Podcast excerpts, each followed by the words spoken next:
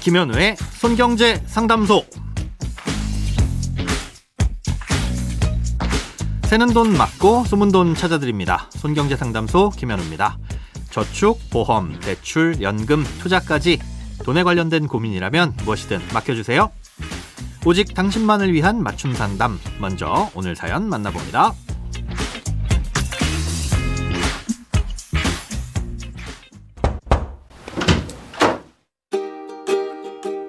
저희 시아버님께서 돌아가시면서 작은 집터를 하나 남기셨는데 신랑과 시누이 두 명, 총세 명이 나누어서 상속을 받았습니다. 그런데 시누이들과는 연락이 안 된 지 10년이 넘었고요. 그동안 세금은 신랑이 꼬박꼬박 내고 있습니다.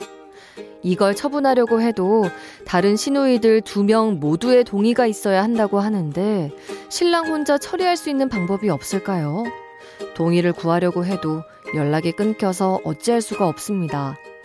아예 시누이들이 갖고 있는 명의를 신랑 앞으로 전부 돌릴 수는 없는 건가요?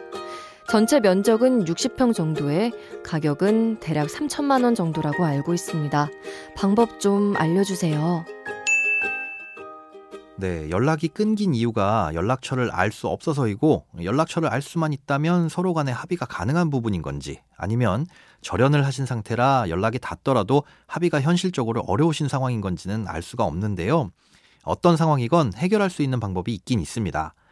하나의 부동산을 여러 명에서 공동으로 소유하고 있는 경우는 종종 발생합니다. 흔하게 볼 수 있는 사례가 부부 공동 명의로 집을 갖고 있는 경우일 거고요. 뭐 사연처럼 부모님께 상속을 받을 경우도 있을 겁니다.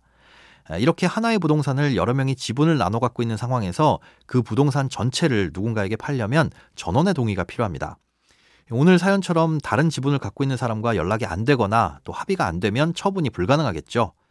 또 본인이 소유하고 있는 지분만큼만 다른 사람에게 팔 수도 있기는 하지만 그 지분을 사는 사람 입장에선 부동산을 마음대로 활용할 수가 없으니 사려는 사람도 없을 거고요. 또 제값을 받고 팔기도 어려워서 사실상 내 지분만 파는 것도 불가능하다고 볼 수 있습니다. 이렇게 공유자들 간의 합의가 안 될 경우 공유 지분을 갖고 있는 사람이라면 누구나 그 부동산을 쪼개달라고 다른 공유자들에게 요청하는 소송을 할 수 있는데요. 이걸 공유물 분할 청구 소송이라고 합니다.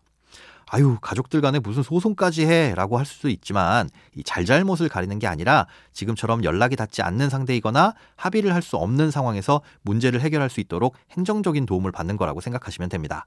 예, 그렇기 때문에 소송에서 진 사람이 소송 비용을 전부 부담하는 일반 소송과는 달리 누가 소송을 걸더라도 나중에 소송 비용은 공유자들이 똑같이 부담하게 됩니다. 이 공유물 분할 청구 소송을 하게 되면 이 사연자님처럼 여러 명이서 뭉뚱그려 지분으로 소유하고 있는 경우 현물 분할이 원칙입니다. 예, 마치 한 뭉텅이로 뭉쳐져 있는 밀가루 반죽을 사람 수대로 나눠서 뚝 떼주는 거나 마찬가지인 거죠.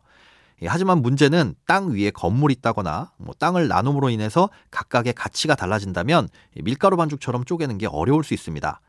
누구는 도로에 붙은 땅을 갖고 누구는 뭐 맹지에다가 경사가 심한 땅을 갖게 되면 공평하지 못한 거잖아요.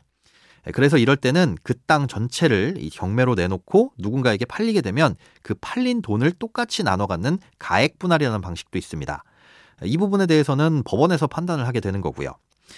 이렇게 가액 분할을 하라는 판결이 나오게 되면 그 판결을 근거로 지분을 소유하고 있는 공유자 중 아무나 법원에 경매 신청을 할 수 있고요. 예, 그렇게 전체 땅이 경매로 나오게 되면 그 땅을 통째로 사려는 사람이 나올 수 있습니다.